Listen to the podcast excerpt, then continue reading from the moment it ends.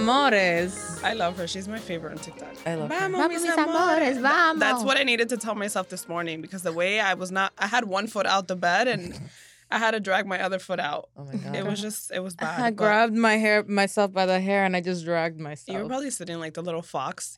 just Eliana, take off those glasses. why? Because if you would have gave us the memo, Okay. there she is. Anyways, guys, I'm Julie. I'm Diana. I'm Iliana. Welcome back.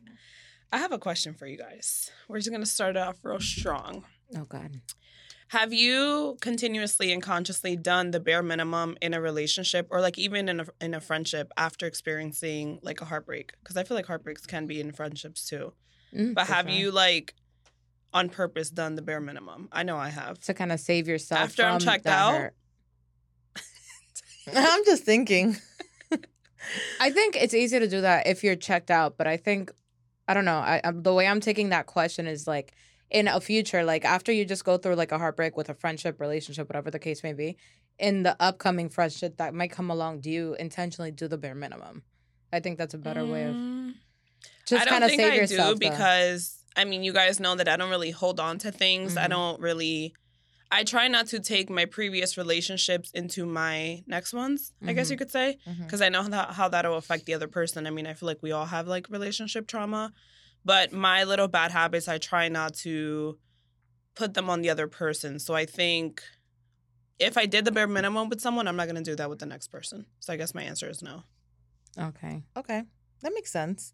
I'm trying to figure out what you said. Because I feel like what you said, for me, it didn't make sense. So, So, basically, she's saying like if let's say you go through a really bad heartbreak, right, and that person did X Y Z. When you go into your next relationship or your next situationship, are you now doing the bare minimum? Because it's like, well, fuck him, he did that to me, so now I'm gonna just do this moving forward. and you're trying to save yourself from any like heartache once again. Yeah. Oh. So you're so like kinda, protecting yourself. Yeah. Yeah. So doing the bare minimum this time around. So To protect yourself. yeah. Ah, okay. or makes because you're being petty. I mean, it goes either I way. I mean, I don't think being petty would relate to this because yeah, I know people who have done it.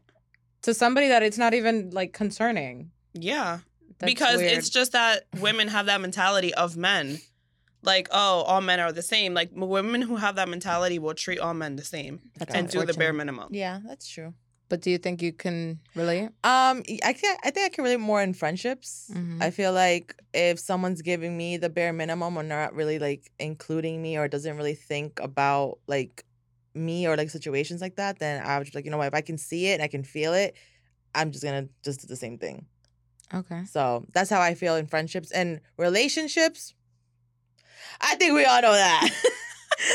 I do. What? I agree because I feel like in the past, like you're always the type of friend to go above and beyond for all your friends, like no matter what they're, I guess, giving back. Mhm. But I think it takes a lot for you to be like, all right, I'm gonna start backing off yeah. because you just go. I feel like that is mile. when it starts hurting me. When it starts hurting me, a friendship starts hurting me, or relationship's hurting me, then I'm just like, all right, like, because I feel like I have a high tolerance for like accepting things and, and just patience. like and Mhm. patience for both parties. And then I just feel like okay, like once it, I feel like, and I know it's hurting me, then I'm just like, you know what, and, and then the hurt plus disappointment.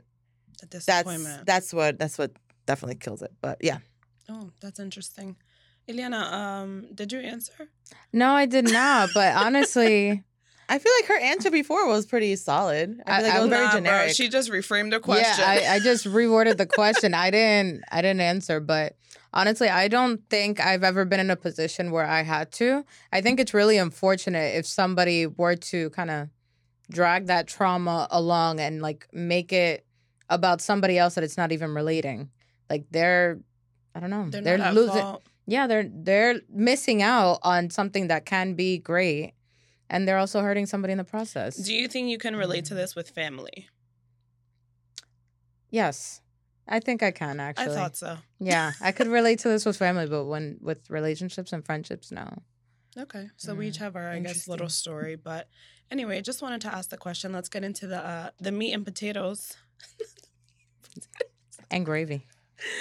Um, so today we're going to be talking about chemistry, and I mean the actual like chemistry in our brains. Love that. you said that so awkwardly.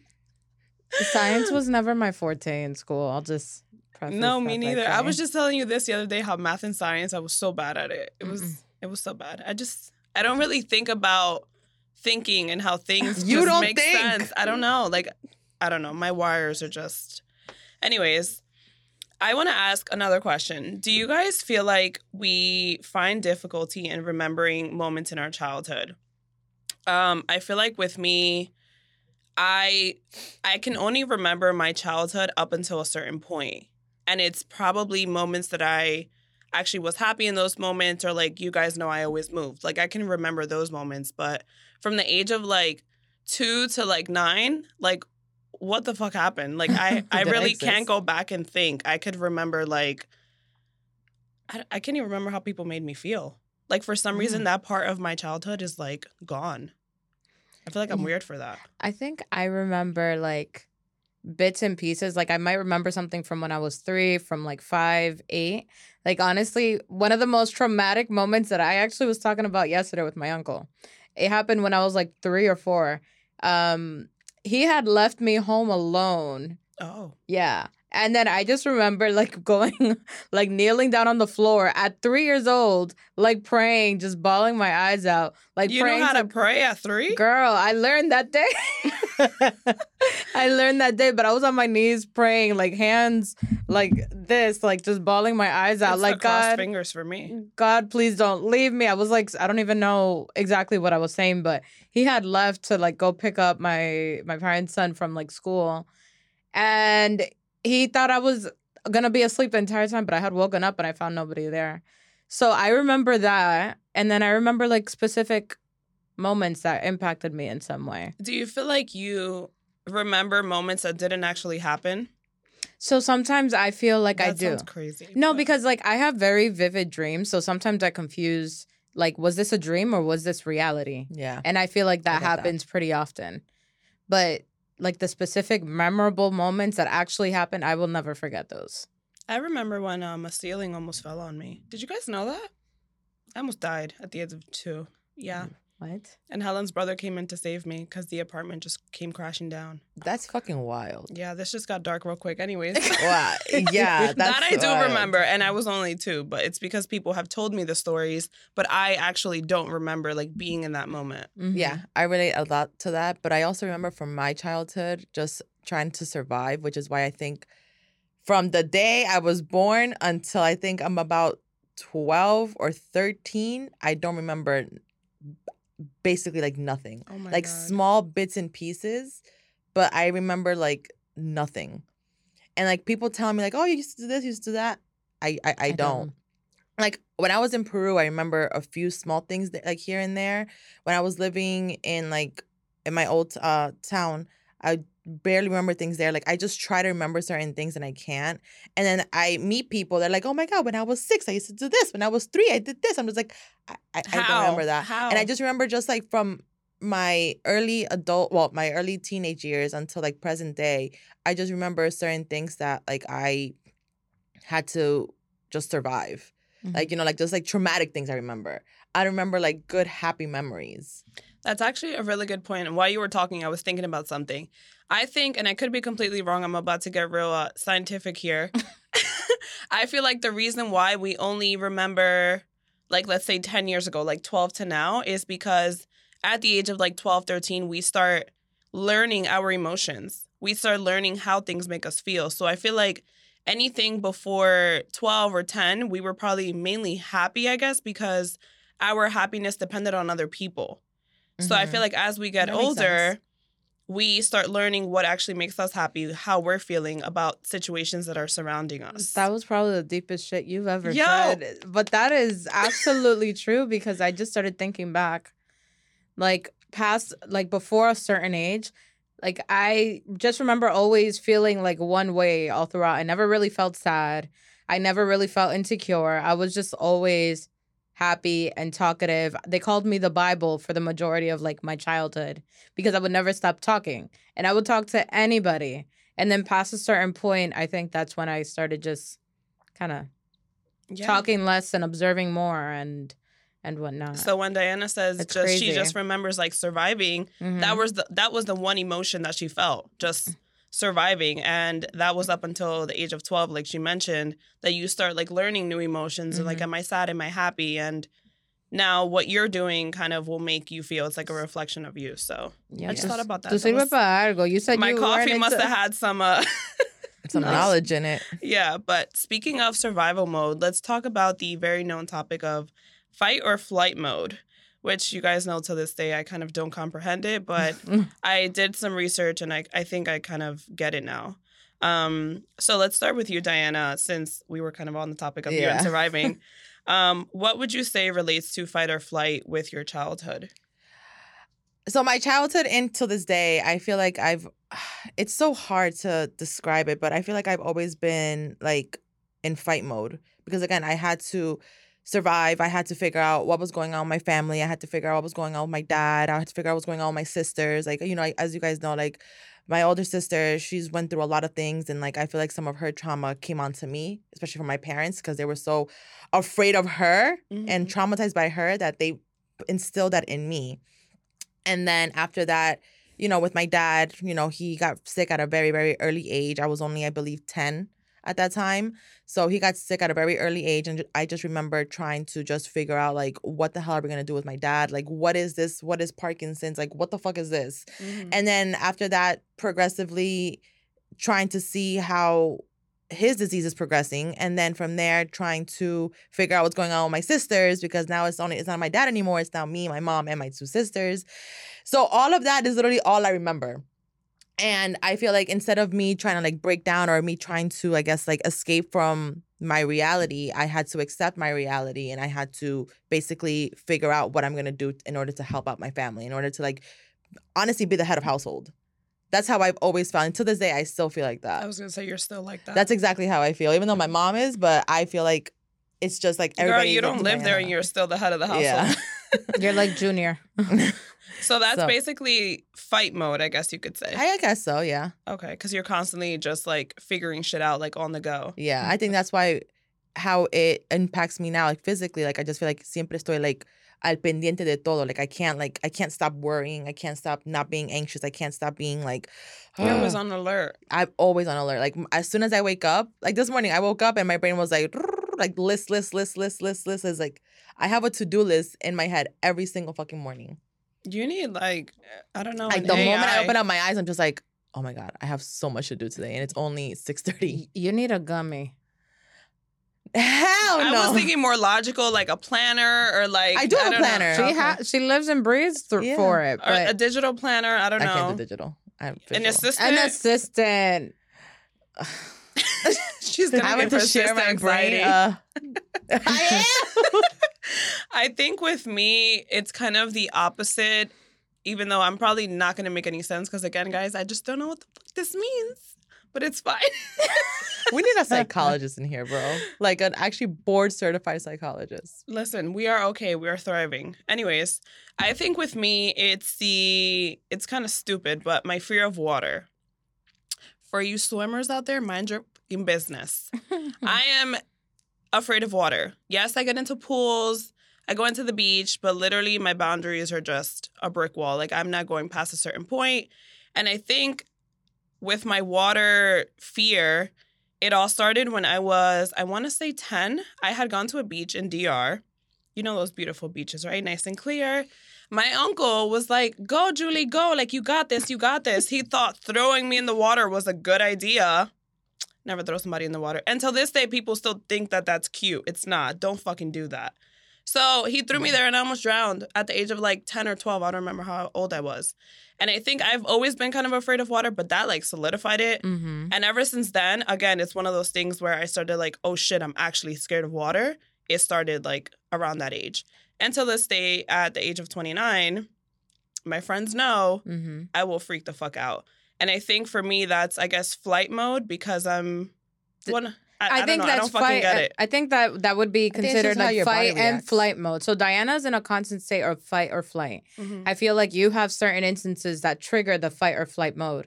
Obviously, if you're confronting your fear, it's not as it's your body's going to react differently to doing something that you're comfortable with.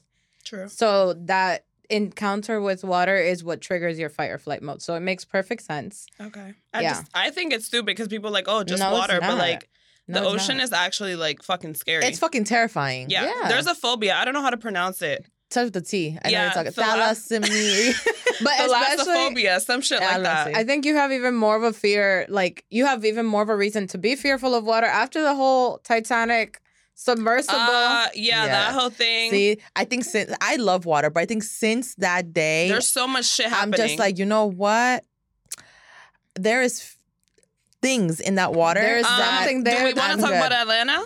No, that's what I'm saying. I, I, Okay. I, I don't. I don't. I'm just like, you know what? I, I'm good from afar. Listen, water can literally swallow you whole. Like I don't give a shit what nobody says. Like in Atlantic City, just recently, some dude almost drowned. Oh, like the waves just took him. the Like current. Yeah, you just have to like, just you know, my toes are good. My toes getting a little no, water. I will lay good. there and roast for hours before I get into some deep water, deep shit. My favorite word now, apparently. But um, I'm actually remembering, Elena. You remember your birthday? Was it a year or two ago when we went on the boat? Mhm. and I had gone into the water and I freaked out because I Oh. didn't I couldn't feel the staircase Mhm. and I ended up hitting my forehead Yeah. on like the motor or the back of the so boat. bad. I had a big ass chichong on my I forehead. remember that. And me, because I don't like pain, I don't like getting hurt. I thought I was like bleeding. I was like, I'm gonna die. And your pride uh, on top of that, you don't Fuck like. the pride, girl. I really thought that was it. I didn't want to Oh. go to sleep that night. Oh, shit. I was talking to said person at the time, and I was like, I don't want to go to sleep. Like, what if I die? What if I don't wake up? Like, that was me all night. That's my me every day. me it's just with water but nonetheless um let's move on to Ileana um what would you say puts you in these fight or flight modes So I think yes, that's a good way of saying it. What instances? Because I don't think I live on a in a constant state of fight or flight. Thanks. Um, no, I'm just saying. I'm like just I don't think I live we in are it. not Diana but um, I think I've mentioned it before in the pod. Just like encounters with my parents' son. That like I don't know. There's just so much of a backstory behind my relationship with said person. So like now, even to the point of like hearing the name, it it just like it makes my the hairs on my arm stand up. Like seeing him forget about it, my heart's like um yeah. Um Fuck. How does the, go? Stop that is so oh my god No, she said as ASMR, so I thought I'd It's do it more. But anyway, so um yeah, just like the bare minimum that he could do, it triggers me. So that will always trigger the fight or flight mode in me just because I feel like I have to protect myself. So now what I do, I just completely distance myself in order to protect myself. If he's walking in one way, I'm walking out the other. I do everything to avoid feeling that. That's a that's a lot of work though. It's exhausting. That. that is that's a lot of fucking work. Like too. I mean, I get why you're, like, do it. Obviously, like actively for avoiding you're protecting yourself, but the fact that you have to go to like those extreme measures to like literally just avoid somebody that literally shares your own blood. Unfortunately, to say that, but it's just that's a lot. That's, It- that's, that's a lot. That would exhaust me. Just hearing that just make, makes me exhausted. But It is exhausting, Yeah. but we gotta do what we gotta do to survive, right? We do we do have to do things in order to survive but i think like you know because there's so much history and everything that you have told me and julie and i think i've i've mentioned to this like i mentioned this to you before it's like you know i do feel bad for you but actually i think i feel sorry for him and i feel worse for him because he's doing this to himself and i don't think he acknowledges that and like I, it makes me feel bad Mm. for him. It, like it doesn't. It's not um an ex, like a reason. It's just an. It's it's not an excuse. But like, I just can't help like you know what internal things that he's fucking feeling. Mm-hmm. Like what led him to that point, but I, I told you this before. There is Mhm. something that happened to that boy mhm. that literally made him like no one Not wakes boy. up. sorry, no one wakes up or goes through like their adult life to treat people how they treat them or to like avoid or to do whatever that he's been doing. Like there's I someone is always triggered Some things, and it Mhm. makes me feel bad that something must have happened to him that he literally cannot talk about it, and, And then he if- fights within himself Mhm. to do that. and that's that fight or flight mode. So maybe he's living in constant fight or flight mode. But what do you think is a reason that somebody d- would decide to stay there? like Like say where to stay in that fight or flight mode and not try I to think it's a matter of the way it makes them feel. So you know how when people say, "Oh, it hurts so good," like some people thrive in feeling like they're badasses, Yeah. right? So whether they're hurting somebody or not, or they can see that they're hurting somebody, they feel like macho man. They feel like whether it's a man or a woman, they just feel superior Mhm. to their environment. And I think it's like an ego thing or just they just feel like, oh, this feels fucking good. Like, yeah, fuck him or fuck her. Like some people live in that mentality. I I agree with that. I think what I'm also gonna add on to, and because this is something that I've also experienced, is that like I feel like since you've known trauma and pain and hurt your Mm. entire since you've been- been acknowledged or you since you've acknowledged emotions, since you've been exposed to that, and that's all you've known.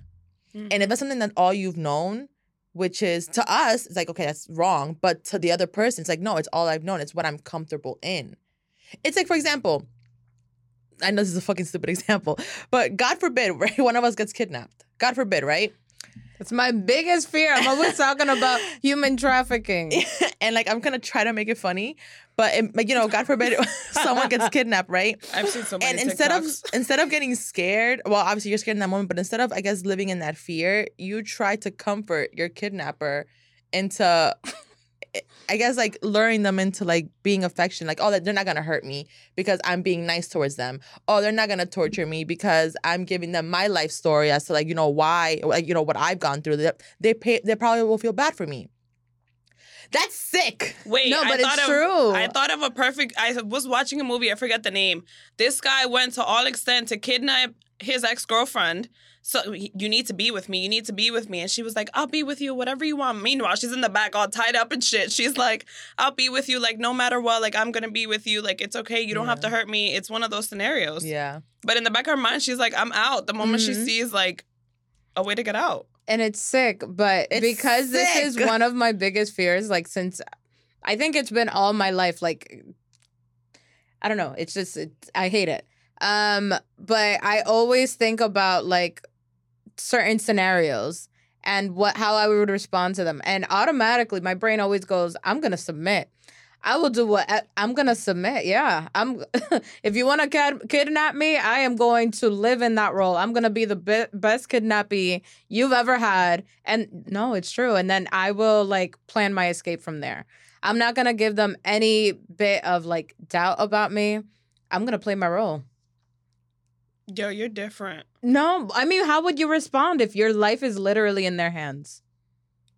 Are you I'm gonna not- fight? I'm not gonna respond to that. This just made me very uncomfortable. Like No, but- something inside of me just dropped to my ass, and I don't This like that feeling. like I don't want to leave here. but this is like I don't know. This is the worst case scenario that my brain always jumps to. Like, how am I gonna respond to you this really sit at home and think about scenarios like that? Sometimes I mean, my brain is always just running. So sometimes Man, it I might am jump glad to I that. don't think because what? Are you? What if I got kidnapped in a week? What? like, just it just doesn't make sense to me. I agree with Ileana to a certain extent. I don't know about the whole I'm gonna being submit. the best kidnapping. well, yeah. If someone has a gun to my head, obviously, I'm not gonna sit there and like act stupid. See, but- my toxic trait is that I'm a fight. Like I will figure out a way to get that gun out, and I'll be like, "I yo, this is American Horror Story 3.0. but it's no, this funny. is gang wars. What you talking about?" when I watch movies and like I like like crime movies, like gun violence, whatever. So I purposely like I I watch how they respond to like certain situations. Yeah. If somebody has them, I like internalize the movements that they're making, Yep. like the punches, the kicks, Mhm. where to punch and kick. Yes. So I Ileana's like. flying on somebody's shoulders. Are you kidding me? I'm Not a wor- mine. I'm gonna climb up that ladder. I'm gonna do what I gotta do. She climbing. I trees. agree with that. See, I agree with that. That's something that my dad taught me from a very young age. My dad taught me how to fight. Like me and him would do like martial fucking arts. I'm, My yo, dad, so lucky. would, my dad would be like, "You gotta hit him here and here," and my dad would like grab me by my neck and was like, "What you gonna do? What you gonna do?" And I'm like, "I don't know, but I will fuck you." yeah, I can't fight. I'm gonna teach you today. I just can't fight. But since we're talking about movies, you guys watch Money Heist, right? Mhm. yeah, yeah, and you yeah. know how in Money Heist, everyone is named a certain country, city, Mm-hmm. whatever the case is. So, um, I forgot her real name, but the blonde chick with the curly hair. Estocolmo. Oh, Yeah. yeah. what's Uh, her name again? I think it's Estocolmo. I think. It starts with an E. I don't know. I think. Her name is Stockholm. Oh. So you guys know Stockholm syndrome Stockholm. is an actual thing. Yeah. And it's basically when you decide to stick by somebody that treats you like shit. Mm. So in my mind, that's like someone who's like in a DV case, and it's like the same scenario. You're going to always submit to them for one out of fear of getting hurt, and two, because they're they're so unbalanced. Like one day they could be nice, one day they could be mean as fuck. But you live for those nice moments because that's all you know. Like it's really fucking sick in the head. I don't know how we went from our initial topic, fight or flight, to getting kidnapped, but I think Stockholm was a We perfect segue. I think you introducing Stockholm syndrome, like, I'm telling you, it's a real thing. Like oh, I agree wholeheartedly. I don't think agree. I've ever been in a scenario like that. no. No, no, definitely not. I, I know when to get out, but it's just side eye. But that's a real thing. And like domestic violence, I feel like is is so scary because there can be so many levels of abuse and people just sit it out. They just chill. Oh, I oh, never mind. You're just you're just gonna let it rock. I feel yeah. like they take the bad with the good because the good outweighs the bad in the their benefit eyes. of the doubt is a bitch. Mm-mm. I feel like Oh, that's the something that you yes. Um, definitely. you've benefit done it too. We've all No. done it. We're all guilty of it. okay, yes, but I mean, I wasn't gonna negate mine. I do it in relationships. You Mm-hmm. do it in friendships and family. Diana does it all around. I don't know. Yeah. I definitely have done it in relationships, but I mean, as we grow older, we learn that like, uh, Mhm. no, I'm good, and you just exit. Yeah. Yeah. So now that we talked about all our different triggers, we talked about situations where we were in fight or flight mode. We talked about Stockholm syndrome. How do we come above that? How do we get out of that? We're gonna keep it there. We're just gonna leave it there. Stay tuned for part two. Bye, guys. Bye. Well, till next time. Well, mm, yeah. So. Bye.